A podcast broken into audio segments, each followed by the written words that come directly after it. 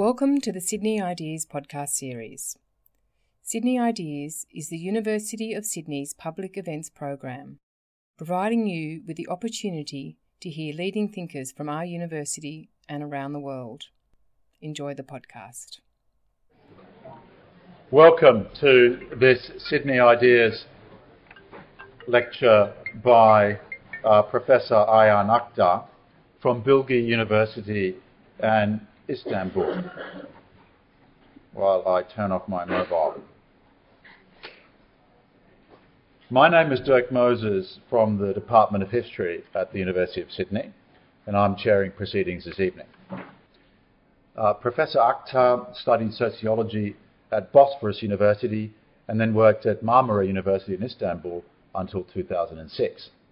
He then moved to the Department of Turkish and Middle Eastern Studies at the University of Cyprus before returning in 2010 to Istanbul, where he's a professor at Bilgi University, and I visited him there a few years ago. Professor Aktar is one of Turkey's most senior and important social scientists. He was, among many of his achievements, he was the first to address the discrimination and assimilation and forced migration of Turkish minorities during the late Ottoman and Republican periods in Turkey. His books include, and I use the English version, version Wealth Tax and Turkification Policies from 2000, a study of the notorious anti-minority tax of 1942-43, which is based on fieldwork and British and US diplomatic correspondence of the period.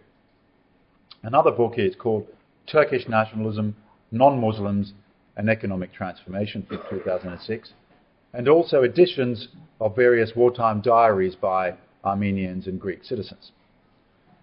His most recent intervention is the edition of the memoirs, the forgotten, until now forgotten memoirs, of Captain Sarkis Torosyan, who was an Armenian artillery officer in the Ottoman army during the First World War. It was, these memoirs, uh, and remains controversial in Turkey because many were surprised and could not believe that Armenians served in the Ottoman army. This diary and Professor Aktar's introduction uh, led to more than 90 newspaper articles and books in Turkey and some in English, as well as an edited volume about this debate. Uh, as we heard in his paper in the history department yesterday, uh, this debate led to a whole strand of new research about minority participation in the Ottoman army, whether Armenian, Greek, or Jewish. Professor Aktar is in Australia as a Fellow of the National Library of Australia in Canberra. And we are grateful that he's come up to Sydney to deliver this lecture on the related First World War topic of Turkish Gallipoli commemoration. His title is Battlefields of Memory Contested Narratives of the Gallipoli Campaign in Turkey. Thank you very much. Ayhan.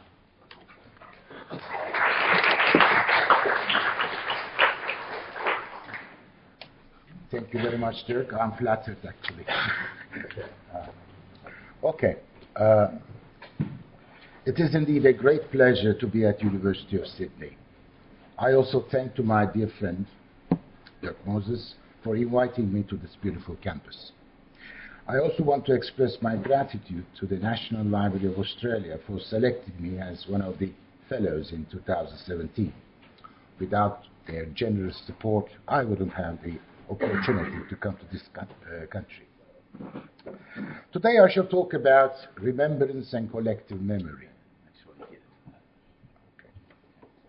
I shall try to illustrate how, the, how an important episode in our common history, I mean the battles of Gallipoli in 1915, remembered and commemorated in Turkey today. Uh, furthermore, I shall try to show you that how Turkish Islamist politicians simply imitated the Anzacs in improving their alternative forms of commemoration to challenge the dominant secular nationalism. I'm sure some of you coming to this lecture hall uh, question the exact meaning of my title, Battlefields of Memory. Why are we talking about clash or contest between different types of narratives? To tell the truth, I'm coming from a country where there is an unbelievable social change And uh, in sociological terms, the old social classes are shaken in terms of their relative ease and comfort in reaching state funds, and there are newly emerging middle classes politically attaching themselves to the ruling Justice and Development Party of President Erdogan.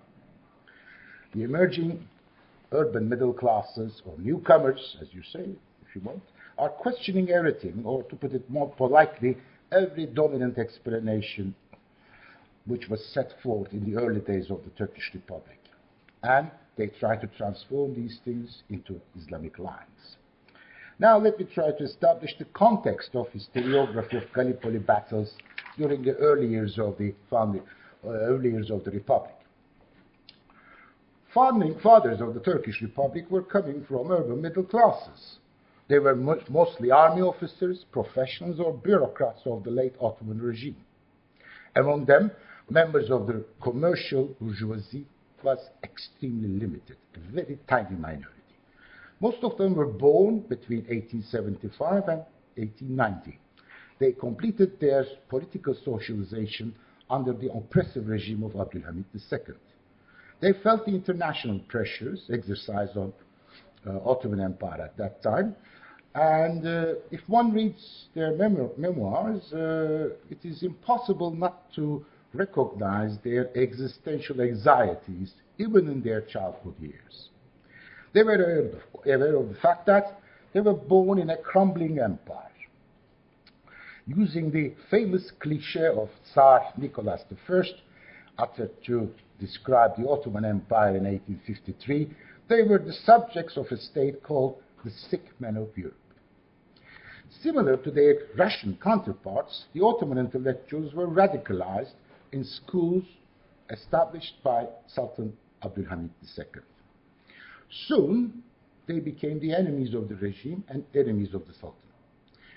They were forming their first revolutionary organization in the Imperial Medical School in 1889. Later, they got organized in the military academy. The young officers who became backbone of the Young Turk regime were also influenced by the renewed curriculum and the teaching methods introduced by the German officers at that time. Uh, General von der Goltz, uh, a German military advisor to the Ottoman Empire, uh, came to uh, uh, Istanbul in 1890s and changed the whole system of instruction in the military academy. Then he introduced the Prussian tradition of Ottoman officers, and the Allies had to see them at Gallipoli. Ideologically speaking, Young Turks were the product of French Revolution. The slogans of French Revolution, liberté, égalité, fraternité, turned out to be their motto as well. They wanted to establish a constitutional monarchy and have the parliament functioning in order to limit the powers of the Sultan. Some of them went to exile in London and Paris. They published newspapers to oppose the Abdulhamid regime and influence the uh, European public opinion. In July 1908, the Radical Army officers staged an armed uprising in Macedonia, and the old Sultan uh, could not yield the pressure. He agreed to open up the parliament, and uh, they started the second constitutional period in the Ottoman Empire. The rule of Young Turks first softly started as a tutelary democracy. They were controlling the government, they were not in the government.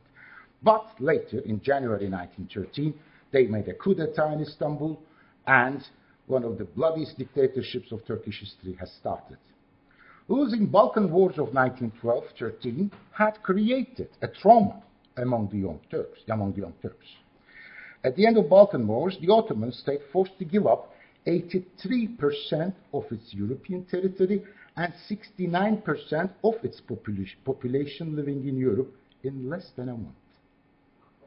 Many of the young Turks, including Lieutenant Colonel Mustafa Kemal, later Atatürk, were coming from Balkan provinces. He was from Salonika. This was one of the psychological reasons why the Ottoman officers fiercely defended their country during the Gallipoli campaign. For them, uh, today's Turkey was the last piece of land they could hold on. After the Balkan Wars, influx of more than 250,000 refugees, Muslims coming from Balkans, changed the demographic uh, composition of many cities. But it also contributed to the consolidation of anti-minority sentiments among the young Turks. Again, the catastrophic defeat of Balkan wars enabled the ideology of Turkish nationalism to spread up to the masses. Starting from 1912, the blossoming of nationalist publications really shaped the ideological position of the urban middle classes in Turkey. The political wing of Young Turks, the Committee of Union and Progress, pushed the country into war after securing an alliance with the Imperial Germany in October 1914. Here, I do not want to go into details of uh, military history. I rather concentrate on the social outcomes of the war and the nature of nation state formed after 1923. The war years offered golden opportunities for the nationalist young Turks, especially their ambition of forming an ethnically homogeneous state seemed to be a feasible solution at that time. It was war.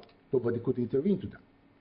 Instead of cooperating with their Armenian uh, political elite in forming a working uh, egalitarian regime for the non-Muslims in Turkey at that time, they chose to implement a malicious plan by accusing their long-time political allies, I mean the Armenians, as being traitors. They claimed that the Armenian revolutionaries were organizing an armed uprising against government and collaborating with the invading, invading Russian army. Starting from 25th of, 24th of April 1915, more than 1 million Anatolian Armenians were deported to Syrian deserts, and most of them were massacred on the road. The cruel policy of extermination portrayed by the CUP pronounced as a security measure to safeguard the home front. Political organ of the Young Turks, CUP administration, actually won the battles at Gallipoli, in the beginning Palestine, and Iraqi front, Kut, uh, but they lost the war at the end in 1918. This time, the Allied Navy passed from Dardanelles and entered to Istanbul without any obstruction. They laid their anchors in front of the palace. The plans of partition of Anatolia triggered the national resistance. Formerly a young Turk, but an ardent adversary of the CUP leadership, Mustafa Kemal Pasha had all the backing of the nationalist elite in Turkey Defeating the Greek occupation forces in 1922, the new regime buried the Ottoman Empire and Caliphate to history and formed a new nation state. During the Lausanne negotiations, which determined the future of the country, uh, they decided to make an exchange of populations with Greece.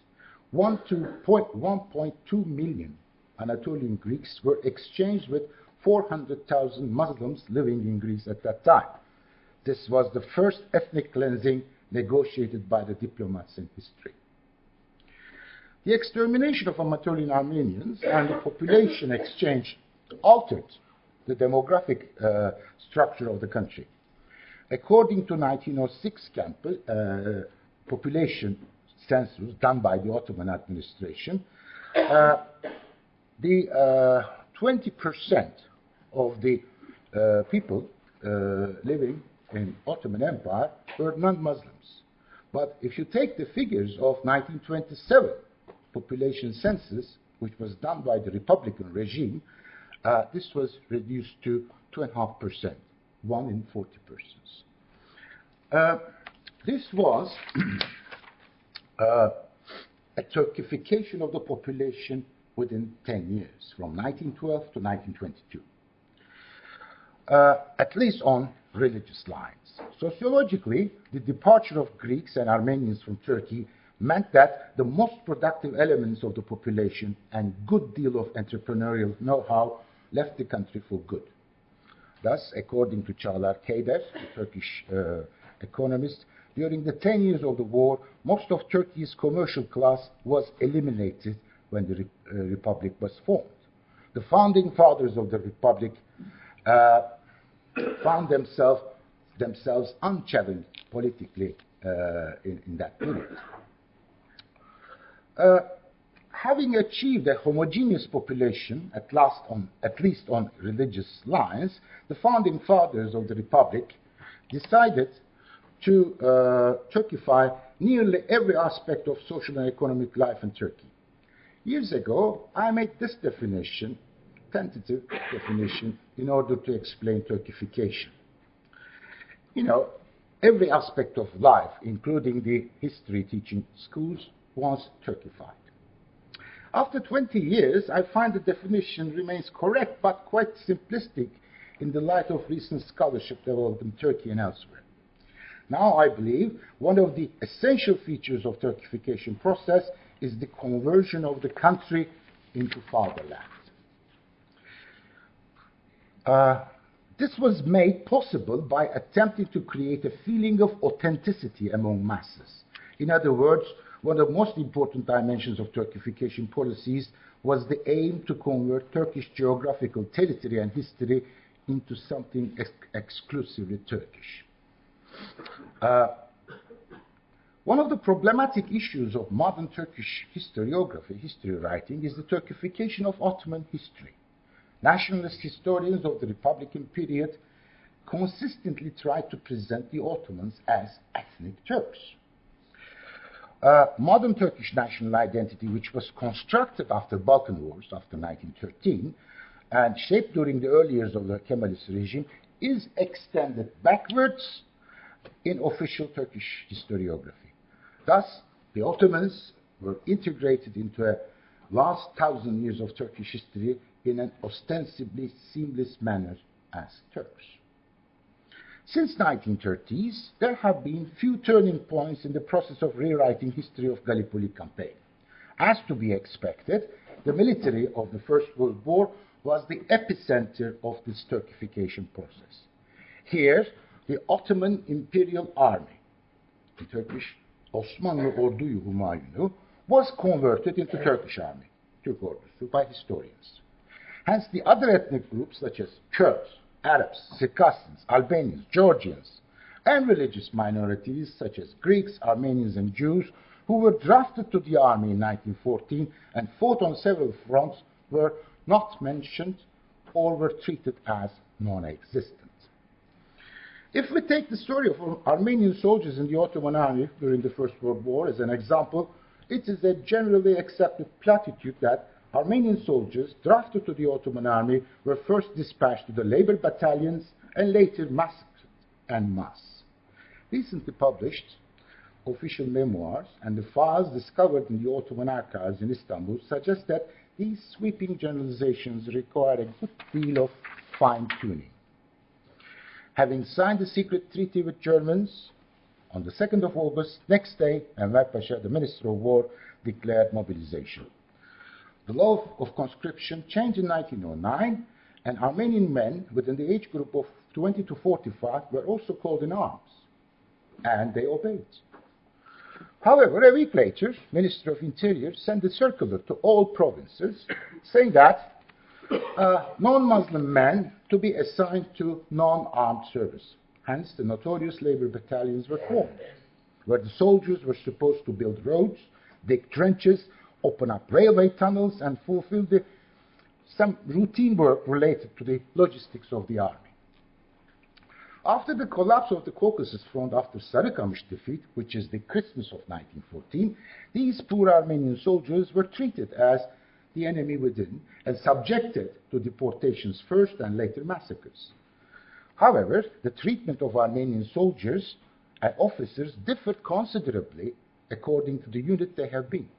In the Eastern Front, in the Caucasus Front, yes, many terrible things happened, and a detailed testimony on the massacres of Armenian soldiers was published uh, by Vehip Pasha, who was the head of Third Army, you know, Caucasus Front, in the Ottoman press in 1918. However, this was not the case for all units. Many of the non-Muslim soldiers were fighting in combat units in the Fifth Army uh, at Gallipoli until the notorious circular of Enver Pasha was received uh, in the first uh, days of March. The commanding officer of the uh, Third Army Corps at Gallipoli Peninsula, Esat Pasha, asked his staff to disarm the Armenians and employ them in the army workshops without bothering or treating them badly. In his circular, 5th of March 1915, Esat underlined the fact that Armenian soldiers within the 3rd Army Corps were less than 3% of the total soldiers.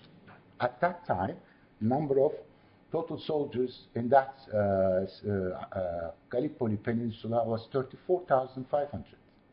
If you take 3% of that, you reach to a, a figure 1,000 Armenian soldiers were drafted and active. And if you add Greeks and Jews having the same proportion, then you get something like 10% of the army defending Gallipoli were composed of non-Muslim minorities. Uh, the story of the Arabs are very interesting too, which was not much mentioned. We know the law passed in 1909 put a kind of a regional conscription system. I mean, if you are born in Aleppo, you are drafted in Aleppo. And you serve with your friends. If you are born in Aleppo, you, do, you are not sent to Erzurum or anywhere else. You are in that same military unit. And uh, interestingly, uh, Mustafa Kemal's division, the famous 19th Division, which stopped the Anzacs on the 25th of April, had three regiments 57, 77, and 72. 77 and 72 were guys from Aleppo. And they didn't understand Turkish either. They were Arab speaking. They couldn't take the orders, and they panicked in the first day. And among the top brass at Gallipoli front, that famous division is known to be Aleppo Division, in Turkish Halep Fırkası. In spite of the fact that Ottoman Imperial Army was basically multi-ethnic and multi-religious army, the secular nationalist historiography perceived and presented it as the Turkish army. The military history unit located under the Chief of Staff in Ankara finally published the official history of Gallipoli battles in three volumes between 1978 and 1993. Keeping in mind that Charles Bean published his story of Anzac in 1921 and British General Cecil Aspinall Oglander published the British official version, Military Operations in Gallipoli, 1928 and 32. Turks were at least 50 years late in presenting their official version of the story. If it is read carefully, the Turkish official history, history is a bad imitation of the Australian and British accounts. Interestingly, in glorifying the role of Lieutenant Colonel Mustafa Kemal and putting him to the center of the stage, and neglecting the role of German military personnel, these three accounts are in complete agreement. In sum, the secular nationalist narrative, developed in the early years of the Republic, presented Gallipoli battles as the Turkish army defending the fatherland against invading great powers and their colonies. The British, French, and the Anzacs were the enemy, but not the infidel. The German allies of the Ottomans were either not mentioned or mentioned as an incapable bunch of officers who had also some colonial aspirations on Turkey. The backbone of Islamic narrative, i.e., the Muslims coming all over the Islamic world defending the house of Islam against the infidel, was never mentioned. Now, how do we have it? Starting from 1920s, there has been an Islamist narrative operating in the undercurrent in opposing to the secular nationalist accounts of Gallipoli.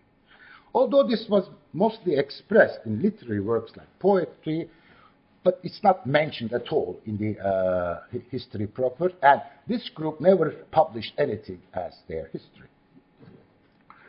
The first, maybe the most powerful example of this literature is the poem titled To the Martyrs of Çanakkale, Çanakkale Şehitlerine, by Islamist poet Mehmet Akif Ersoy. The lyrics of the Turkish uh, national anthem belongs to him. Published in 1924, it clearly portrays the Gallipoli campaign as a resistance of the army of the Muslim against the infidel. This powerful poem in 84 lines is divided into three, sections. Beginning, Mehmet Akif describes the scale of the war by underlying the intensity of, of the attack. I mean, uh, were there anything like the Dardanelles war, uh, war, the Earth mightiest armies pressing Marmara, and at the end, oh, what a dishonorable gathering. After this introduction, Mehmed Akif goes on describing both sides, especially underlying the multi-ethnic, multi-national characteristics of the invading armies. Here, the poet depicts the whole Western civilization as a belligerent force and arguing that it is attacking House of, House of Islam with its colonial allies. I mean, peoples of seven climates marching in unison, Australia goose stepping with Canada, different faces, languages, skin colors, everything so different, but the mindless ferocity. Some warriors are uh, Hindu, some African, some nameless, unknown. This disgraceful invasion, baser than the Black Death. Uh, here we should under, uh, underline the fact that Turkish nationalism was very late in entering to the stage. It was late, and it was a political ideology uh, borrowed and imported from France. As Liah Greenfeld argues in her book titled Nationalism Five Roads to Modernity, the act of importing the idea of a nation is essentially an act of imitation. Here, importing, imitating part perceives inherent superiority uh, of the already existing nationalist society and tries to become like it by importing and internalizing idea of the nation. Uh,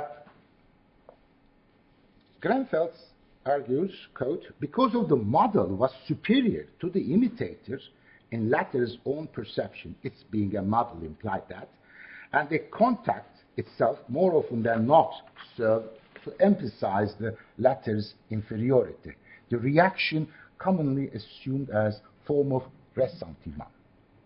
The ressentiment is a uh, term, it's not resentment, I use the French version, uh, first suggested by Nietzsche and later redefined by Max Scheler. Ressentiment refers to a psychological state resulting from suppressed feelings of envy and hatred, existential envy, and the impossibility of satisfying these feelings. In certain forms of nationalism, certain types of nationalism, especially the Russian one, uh, where indigenous cultural political resources were absent or insufficient, ressentiment becomes the single most important factor in determining the specific terms of national identity defined in those countries. Uh, wherever it, it existed, it, fo- existed, it fostered particularistic pride and xenophobia, providing emotional nourishment for the nascent national sentiment and sustaining it whenever it faltered. Reading uh, Mehmed Akif's poem dedicated to the martyrs of Gallipoli, we feel the density of ressentiment, and that is very much explicit in the poem. Here, all Western civilization, with its armies attacking Gallipoli, portrayed as the Christian civilization, and their ultimate target was invading the Muslim lands. Uh, Mehmed Akif criticizes Western civilization whose main drive is colonization of Muslim lands. The Turks, who supposedly lack the arms, ammunition, and other material means, uh, you know, they defended their land against the infidel armies. They simply hold on their religious sentiments. Look at these uh, uh, lines. I mean, who, who needs steel fortresses? Who fears the enemy? How can the shield of faith not prevail? What power can make religious men bow down to their oppressors when their stronghold is established by God? The mountains and the rocks are bodies of martyrs. For the sake of, of a crescent, O oh God, many sons set undone. You know, at the end, it says, the prophet awaits you now, his arms flung wide open to save. This is something for the uh, martyrs.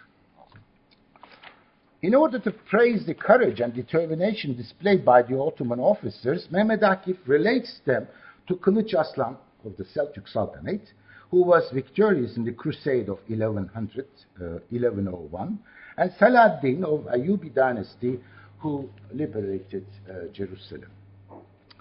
You know, uh, goes on. You who stopped the onslaught of the last crusaders, and goes on. You who took the iron cage hemming Islam in and shattered into pieces on your own strong breast.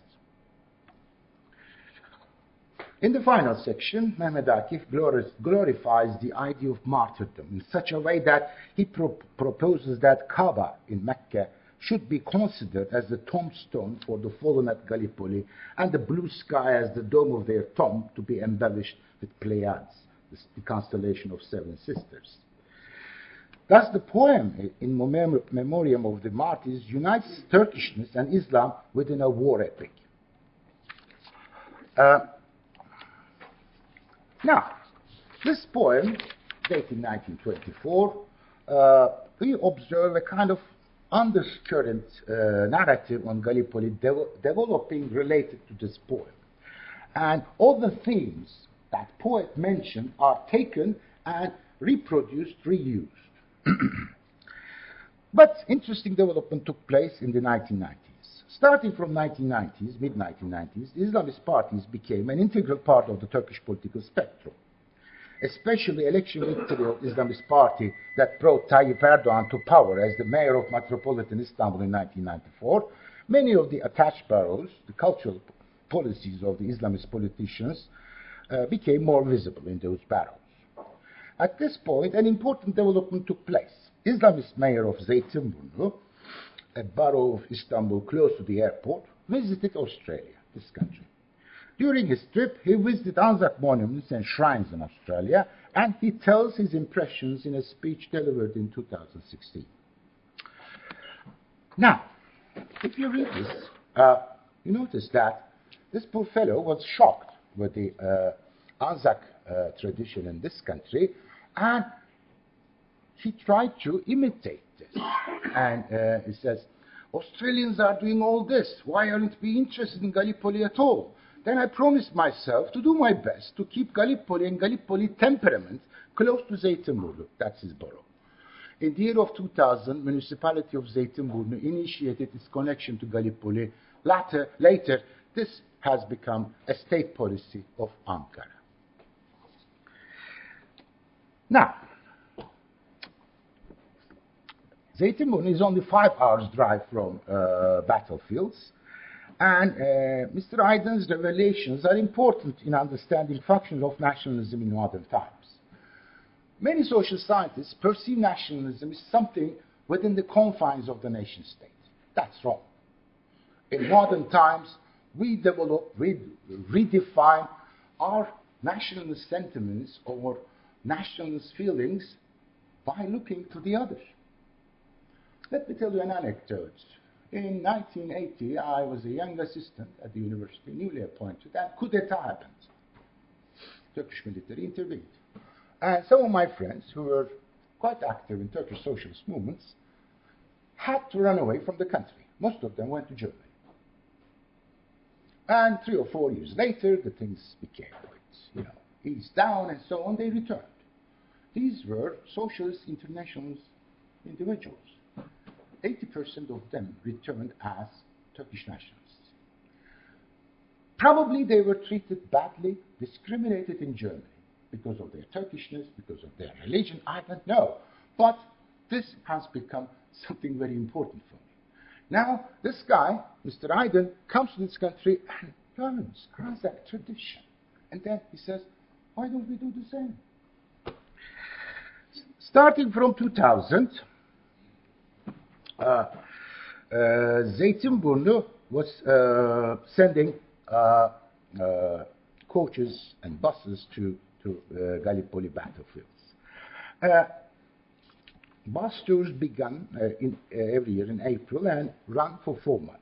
Every day, several busloads of people depart from the municipality. As Mr. Aydın disclosed to a Canadian journalist, the budget, budget allocated for these trips was about $350,000 American dollars in 2015. According to Mr. Aydın's rough estimate, between 2000 and 2015, about 200,000 of his constituents have participated to the tours. Nearly two, uh, two out of every three people living in Zeytinburnu. The mayor confessed that it could be an emotional trip. Some visitors say that that is something like a half pilgrimage to Mecca. Mr. Aydın added, they cry, they want to go back again. They empathize uh, with the, those who died. Now, these are photographs from my fieldwork, which I conducted uh, in April. Uh, I took them. Now, take a look at the uh, slogans written on the buses. I translated them. Uh, here, Mr. Aydın reveals another dimension of the Islamist pilgrimage tours to Gallipoli, rising against Islamist national narrative, rising Islamist national narrative, uh, glorifying death as sacrifice for a great cause. Martyrdom is exalted in every occasion. A Turkish psychologist, Serdar Değirmencioğlu, a professor of psychology, published an edited volume analyzing the Turkish attitudes related to martyrdom in 2014. In his article titled Martyr Tourism Mass Mobilization to Gallipoli, he underlines the fact that Gallipoli battles are now being portrayed as a victory of faith. In the Islamic narrative, there is the emphasis on dying for a larger uh, cause, and no doubt the battle is won only by dying in the battlefields. The slogans written on the buses are disclosing the underlying logic of these trips. The slogans like Martyr, the youth is following your example, on the way to Gallipoli, following the footsteps of our ancestors, are illuminating in that respect. Soon, other municipalities imitated Zeytinburnu. They started to send their gr uh, groups to Gallipoli by hiring coaches. Uh, and, uh, you know, it is not a big deal for a municipality rich enough to hire coaches and put people in. But you need an individual to tell the story to them. They hired some interesting people. I mean, school teachers, religious uh, dignitaries, etc. They were sent with the buses to the battlefields. Uh, and naturally, they were, they were paid by the uh, uh, they were paid by the municipality. Look, for example, this is uh, Mersin municipality distributing those scarves.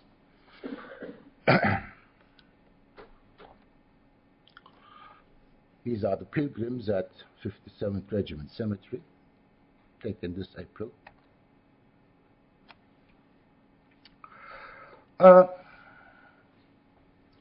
Zeytinburnu municipality's mobilization of its constituents towards Gallipoli made its first pop-up on the secular nationalist press in the summer of 2004.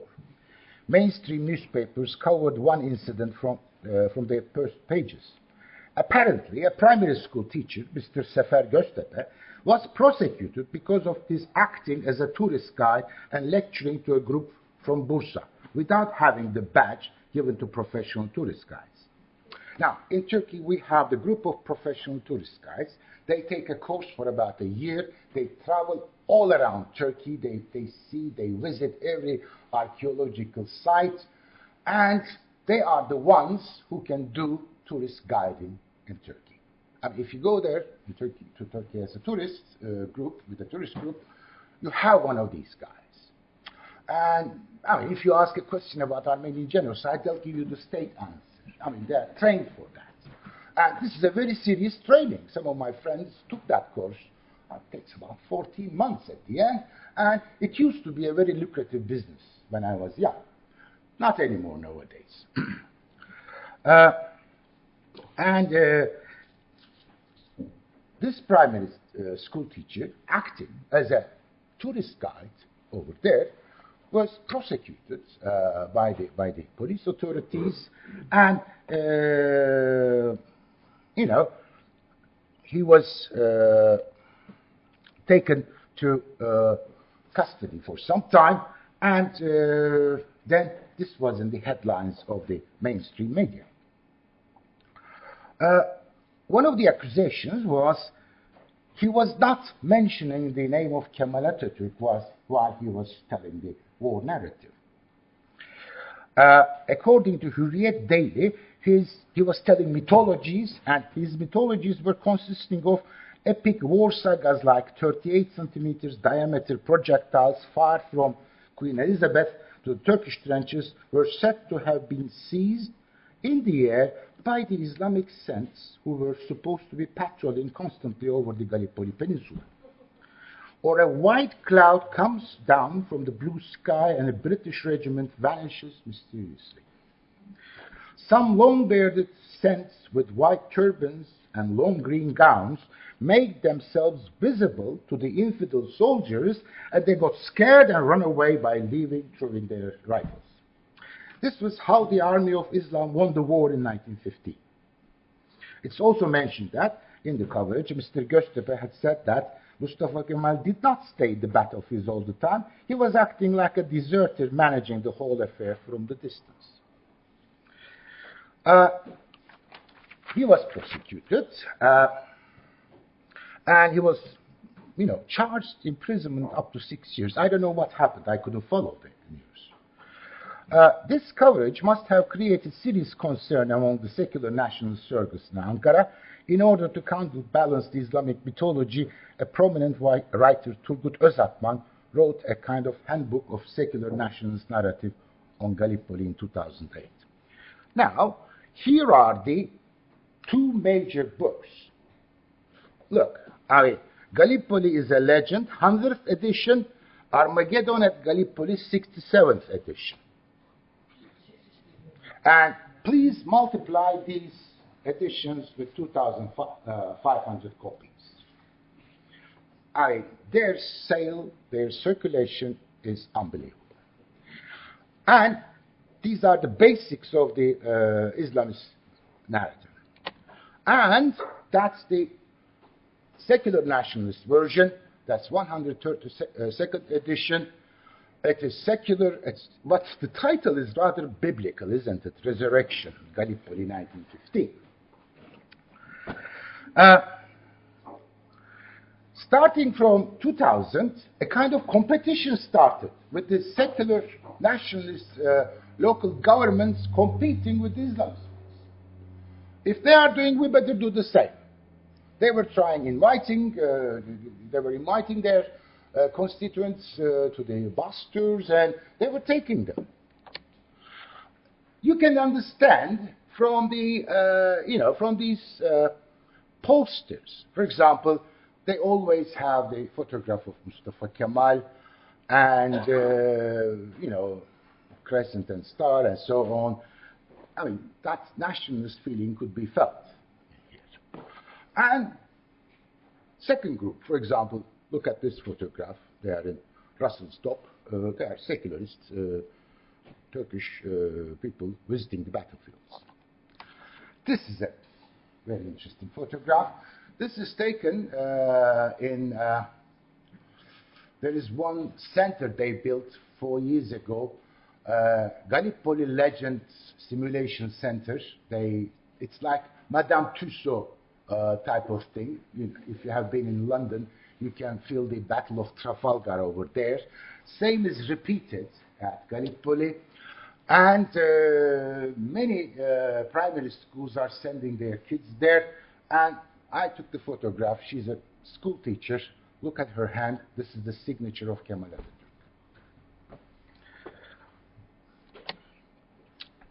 Yes, uh, this coverage of 2004 August must have created a serious concern among the nationalist circles, circles in Ankara and uh, uh, 18 months later, on March 2006, uh, Ministry of Environment and Forestry, where the battlefields are connected, National Park, issued a regulation code, the selection, training, and working principles of the National Park Guides. The loose wording of the regulation did not give a direct reference to uh, battlefields of Gallipoli. But, you know, uh, you can understand it if you read between the lines. Uh, the regulation established a new type of profession, known as battlefield guides. The regulation mandated that if anyone wants to be trained as a guide, he or she had to live in the province of Çanakkale, where Gallipoli Peninsula is located. This naturally eliminated a primary school uh, teacher coming from uh, central Anatolia and preached the uh, Islamist narrative. Okay? There had to be guys from, you know, uh, from the region. Uh, and uh, also, there has to be a kind of a course, a kind of a program, educational program to be taken. Uh, and in the regulation mandated that this course, this instruction, uh, would be coordinated by the Turkish uh, Chief of Staff Therefore, the officers would come and teach whatever important. And I know I talked to some of the uh, guys who taught there and who took you know courses there. They said that they didn't took the uh, they didn't take the uh, covered girls to to be the students because they said this is a serious matter. This is a state uh, show. I mean, uh, you cannot enter uh, to this classroom with this you know covered head, and therefore they were kicked out. And, uh, you know, it was good. It was a win win situation for everybody. For Ankara, there was a memorized, you know, secular nationalist narrative. Some individuals were trained. They were going to tell this story to the ones who are visiting battlefields. And if you are a tour guide, you are becoming, you know, uh, kind of a, a, person getting extra income. If, uh, the, you know, the, the, this battlefield area is quite restricted zone, and if you enter with the bus, the police is stopping you, or gendarmerie, they say, uh, do, do, you, do you have a battlefield guy? No. Okay, take this guy. And he was getting 150 liras per day and paying something like 25 liras as a tax 125 is a day uh, money is not bad. If you do that thing 10, 10, times in a month, that's uh, extra uh, money uh, for the family budget. Uh, but when these things were implemented, when the local, uh, when the police and gendarmerie pushed the battleship, battlefield guides, then I'm sure some of the municipalities complained about, complained about this thing in Ankara. And something very interesting happened. The Union of Professional Tourist Guides of Turkey legally declared that their reservations about the competence of battlefield guides and took the case to the Administrative High Court. Their argument was legally sound and reliable. They claimed that they were the designated professionals having a total monopoly to work in these touristic places. Therefore, these new battlefield guys with few weeks of training should be prevented working on Gallipoli. They asked the badges distributed should be cancelled and the regulation dated 28th of March 2006 to be declared null and void by the court. Now, that is serious. And there were about 695 battlefield guides who are graduates of that program. Uh, I followed the press, what was going on. And a local representative of Tourist Guides Association in Çanakkale, uh, this is the official battlefield, preaching at Anzac Cove. Local representative of the Union of Professional Tourist Guides at Gallipoli said 35% of them are active state employees doing this job for extra money by moonlighting. The other 60 are either retired army officers or teachers. Interestingly, in 2014, June, a new law passed in the parliament. The battlefields used to be connected to Ministry of Forestry as a park. Then it was connected to Ministry of Culture. As a uh, new authority was formed Gallipoli Battlefields Historical Park Authority. But the law passed in the parliament did not mention battlefield guides. immediately their presence became legally non-existent. But there were 695 guys with, you know, badges and so on. They were making good money. Then what happened? That's very interesting. uh, this was a legal crisis. Battlefield guys first formed an association in order to act as a group to lobby in the ministries of Ankara. The title of their association was Illuminating the Association of Battlefield Guides and Devotion to Gallipoli Martyrs. Now, in Turkish Alan Kılavuzları ve Çanakkale Şehitlerine Vefa Derneği. Apparently, they tried to give the message to the politicians that they were ready to cooperate with the Islamist government. Although they were trained to preach the secularist narrative, they were ready to make modifications by putting special emphasis on the spiritually elevating teams as long as their legal status is secured. Second, they formed groups and constructed web pages to advertise their trade. This is a typical web page of battlefield guys. Uh, uh, having more than two millions of Turkish pilgrims visiting the battlefields every year, they had a rewarding market to benefit from. Third, they wanted this crisis to be resolved because, you know, there was big market. A number of Turkish pilgrims would increase because the centenary of Gallipoli battles in the year of 2015 nearing. As the result of legal crisis and through time, the battlefield guides started to serve according to the needs and demands of the market. If a municipality in Anatolia, run by an Islamist uh, politician, demanding quote, spiritually uplifting tours, they were ready to provide it. If a tourism company from Istanbul asking for their, their elite customers to listen a secular nationalist narrative centered on, on and around Kemal Atatürk, they were ready to deliver it too. In time, a kind of division of labor developed among the battlefield guys. I, they, I, I talked to some of them. They say, we receive a telephone. We ask, where are you calling from? A small municipality in, in middle of East, uh, Anatolia. We ask, what kind of tour you want? With a lot of cries and tears or a plain one? They say a lot of cries and tears, and we tell, if, if I'm in a position to deliver it, I do that. If I'm not, I tell my friend to do it. Now, uh, never forget one thing. Uh, this uh, being a battlefield guide uh, is acting like a performer, acting like an actor. For example, this is the uh, battlefield guide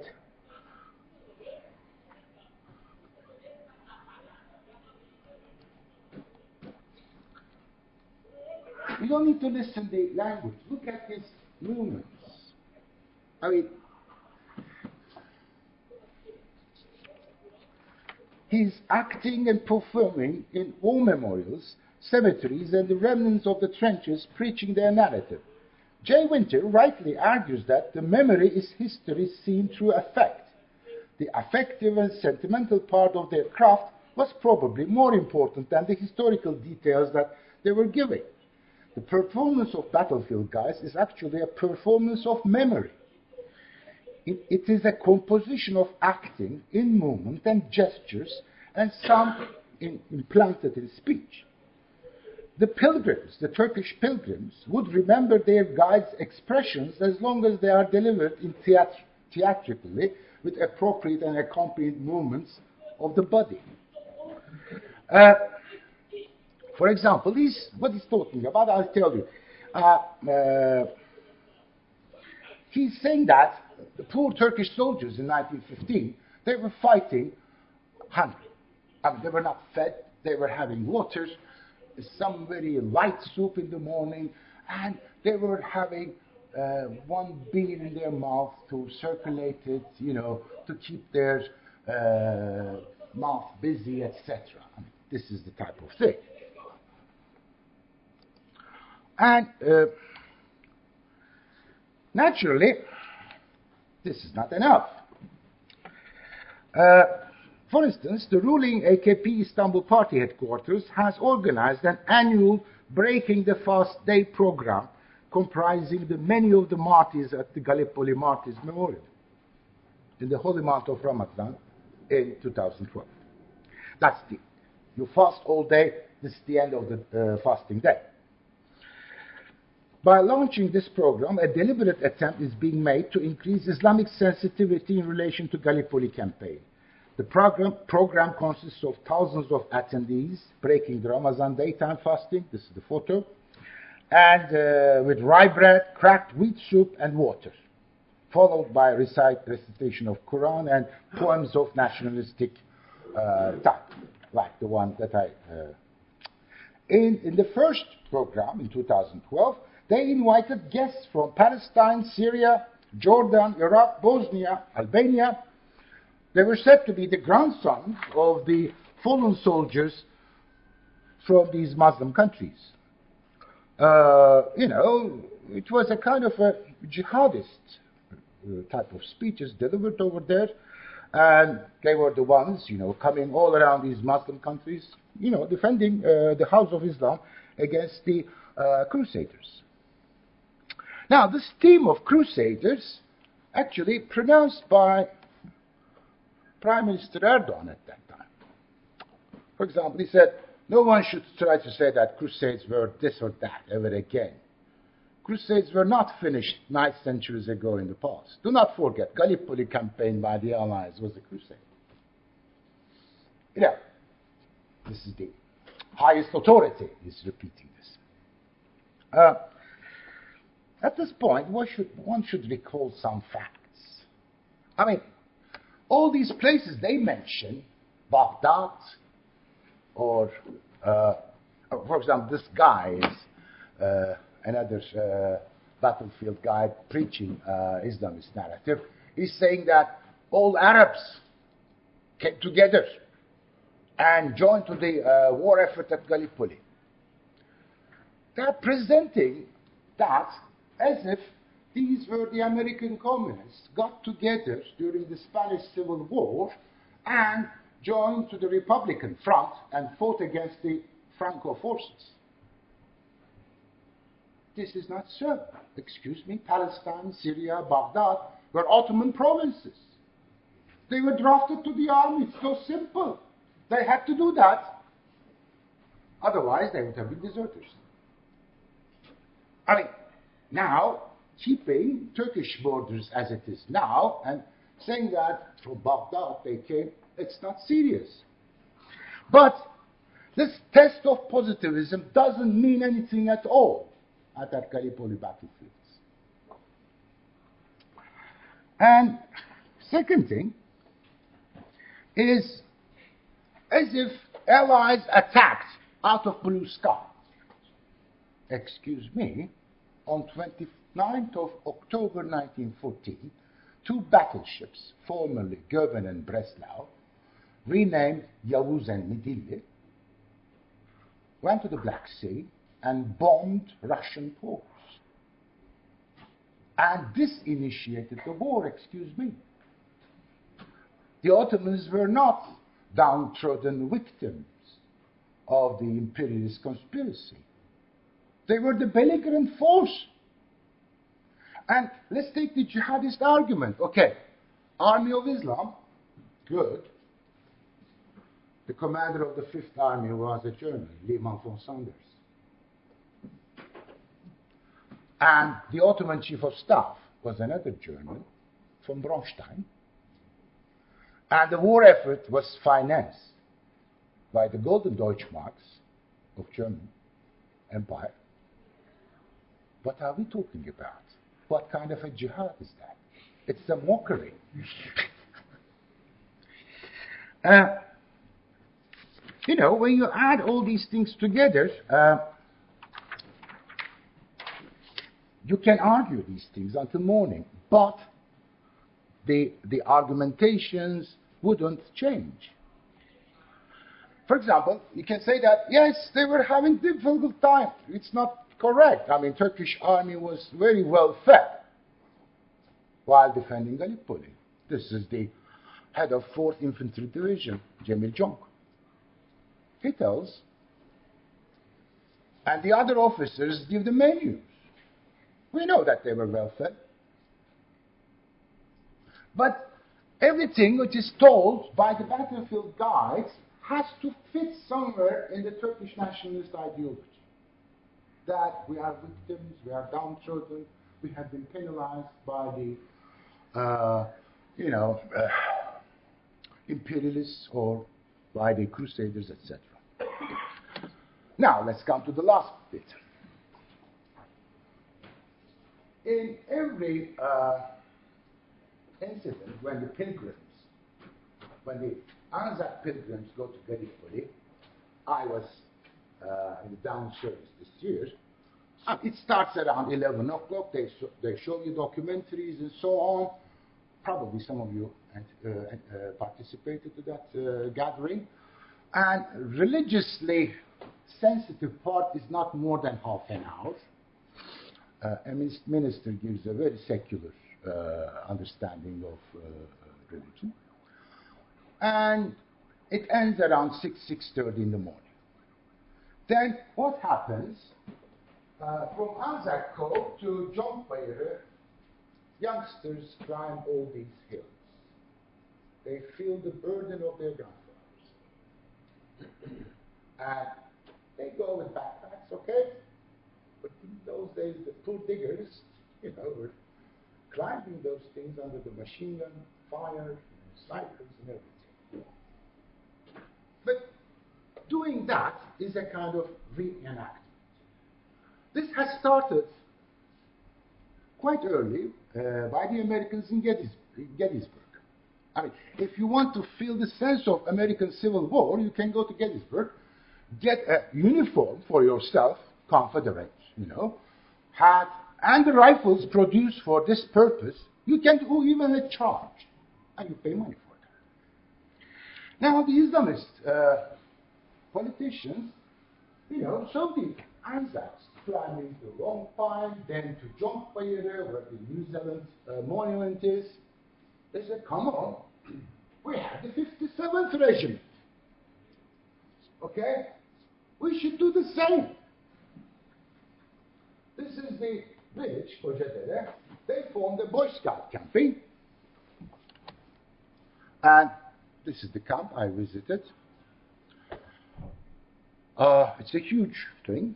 Uh, it can, I mean, this year they had 1,950 boys, uh, about uh, youngsters, uh, about 1,000 girls, youngsters, and something like 950 Boy Scouts. Located there for three days program. Now, okay, these are the highlights of the program. Recitation of the traditional poem of 15th century Mevlud, praise of the birth and life and miracles of Prophet Muhammad, recitation of hymns, praying together at least three times a day, the show of traditional Ottoman military bands, lecture from a public orator, Mr. Bekir, Bekir Develi. He's always on TV talking about martyrs, etc. And recitation of the good old poem of Mehmet Akif. This is a kind of a, you know, uh, religiously intensified program for two days. And these are the West distributed. Grandpa, here I am, and they are walking. Now I finish with a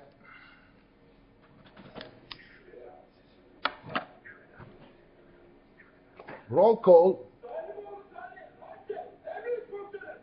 which was shown on Turkish TV in April 2015.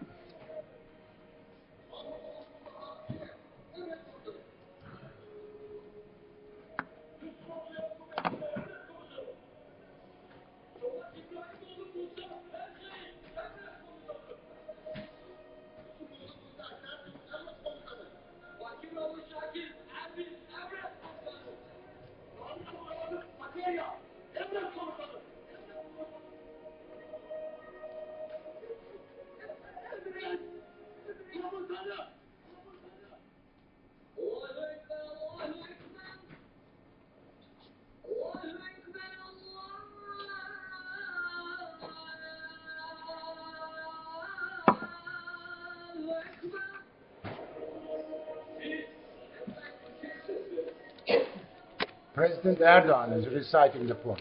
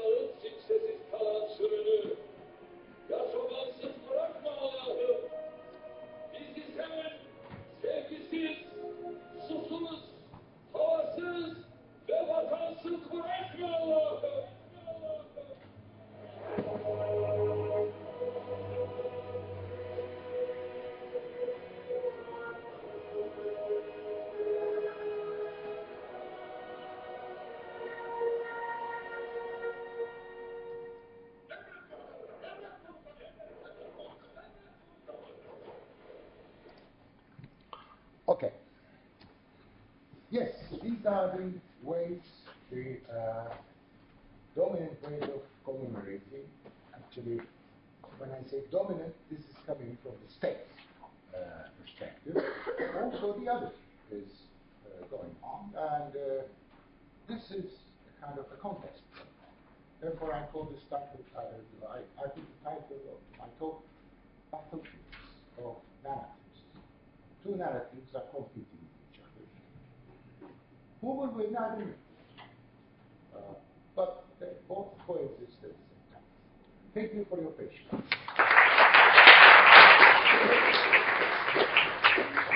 Thanks very much, Professor Aktar, for this uh, terrifically vivid talk with deep historical context, um, which I think we all learned a lot from. We're running a little behind, but it doesn't matter. We're running on Australian time, which means it's very flexible. And uh, we stay as long, well, at least for a good 20 minutes of discussion. I'm going to take three questions at a time. Just raise your hand. We'll bundle them, and then Professor Aktar can respond. If you have a question, why don't you say who you are? If you have an institutional affiliation, apparently it's being recorded, so we all want best behaviour. So uh, let's fire away if you have a question.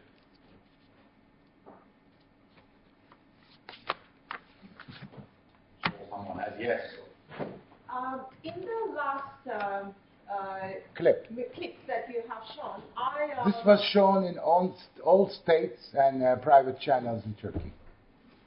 uh, one of the guys, one of the soldiers was Greek, Anton Nikola. That's a difficult thing. Uh, it, Anton could be uh, Jewish too. Uh, yeah, but like a non-Muslim, clearly. Yeah, yeah, so yeah, his inclusion in there, thought was in a very sort of you know, Islamic context. So yeah. the whole thing Also, there were there were uh, Kurds from Erbil. You know, uh, for that reason, this is a really different thing from the uh, secular nationalistic perception. I mean, they try to integrate Arabs, Kurds, and others, and one non-Muslim. Uh, you know, a funny name. We cannot determine Anton Nicola. It's complicated, but it's there. It's there. You're right. Thanks for noticing. So, uh, gentlemen, then the lady, and then, and then yes. I'd like to know if, um, what sort of statistics are there on the rates desertion from the army or from Paula amongst um, Muslim and non-Muslim soldiers of the First World War, so after 1909? Yes. uh, this narrative that's being created, oh, you mentioned, I think it was the one that mentioned something about a crusade, that that the crusades aren't over. How does that then play out with what, how are attitudes towards the, you know, people such as Who go to the, um, the, changing those attitudes? Are they, you know, becoming more of an? Yes. Yes, and thank you very much for your lecture. Very interesting. I, I was fascinated by the way nationalism mobilizes at different times in history secular and Islamist identities.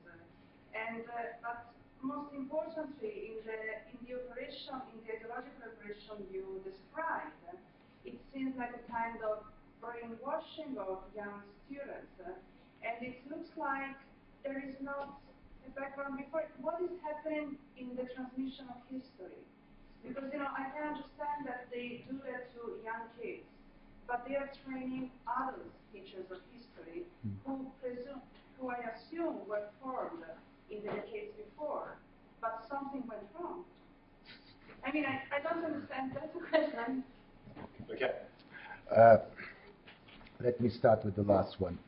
Uh, as I told you, the uh, 1930s approach was secular nationalistic and uh, it was telling the premises of uh, military history with some adjustments according to the Turkish nationalist perspective. Uh, but the, in the Islamist one, you don't need history actually. Yeah, you can tell the dates correct, no problem. Uh, but what you tell is, is, is uh, affect, sentiment. And uh, you tell the story. Yes, they died, and by dying they defended, and they presented this country to us. We should feel grateful. I mean, that's the that's the bottom line. But is the language of martyrdom in the secular version too? Excuse Is the language of martyrdom also in the secular? No, it's not. So that's the, the language of martyrdom. Is. Exactly. I mean, uh, I mean, uh, when, when, when you listen the Anzac narrative, I mean, uh, maybe 20, 20 minutes of uh, uh, religious one, but that's a civic religion. Okay? Here, it is not. It is a jihadist Islamist narrative. How about the? I mean, if the uh, if the Turkish state authorities uh, portray the uh, allies as crusaders, what will happen to the Australians? As far as I see, nothing will happen. Uh, what so much what will happen, but just our attitudes sort of changing towards the, the you know, tourists that they've seen as, it's always been very friendly. Are they Uh, crusaders as well? These Australian kids who go there and climb up the hill. Uh, yeah, they are the grand, grandsons of crusaders, okay, uh, but uh, or granddaughters of crusaders. Uh, but uh, recently, the peninsula became extremely sensitive in terms of security. I mean, this year there was a whole regiment. I, I talked to the officers. They said yesterday we moved from Biga to here. There was a whole regiment, and the number of Anzacs were about 1,200 this year. I mean, very small because of also the fear related to ISIS, etc. You asked about desertion. Ottoman army had the highest records of desertion. The second were the Russians, as I suppose. Nearly, I mean, they were able to draft 2,850,000 men to the army in four years. Okay? And half a million of them deserted, mostly taking their rifles with them. And therefore, in Anatolia, there were nearly half a million people armed. That means something. On that optimistic note, here in the philosophy room, the philosophy room of the University of Sydney. Thank you. Thanks for listening to the Sydney Ideas podcast series. For more information about our upcoming events or to listen to more podcasts, head to sydney.edu.au forward slash Sydney underscore ideas.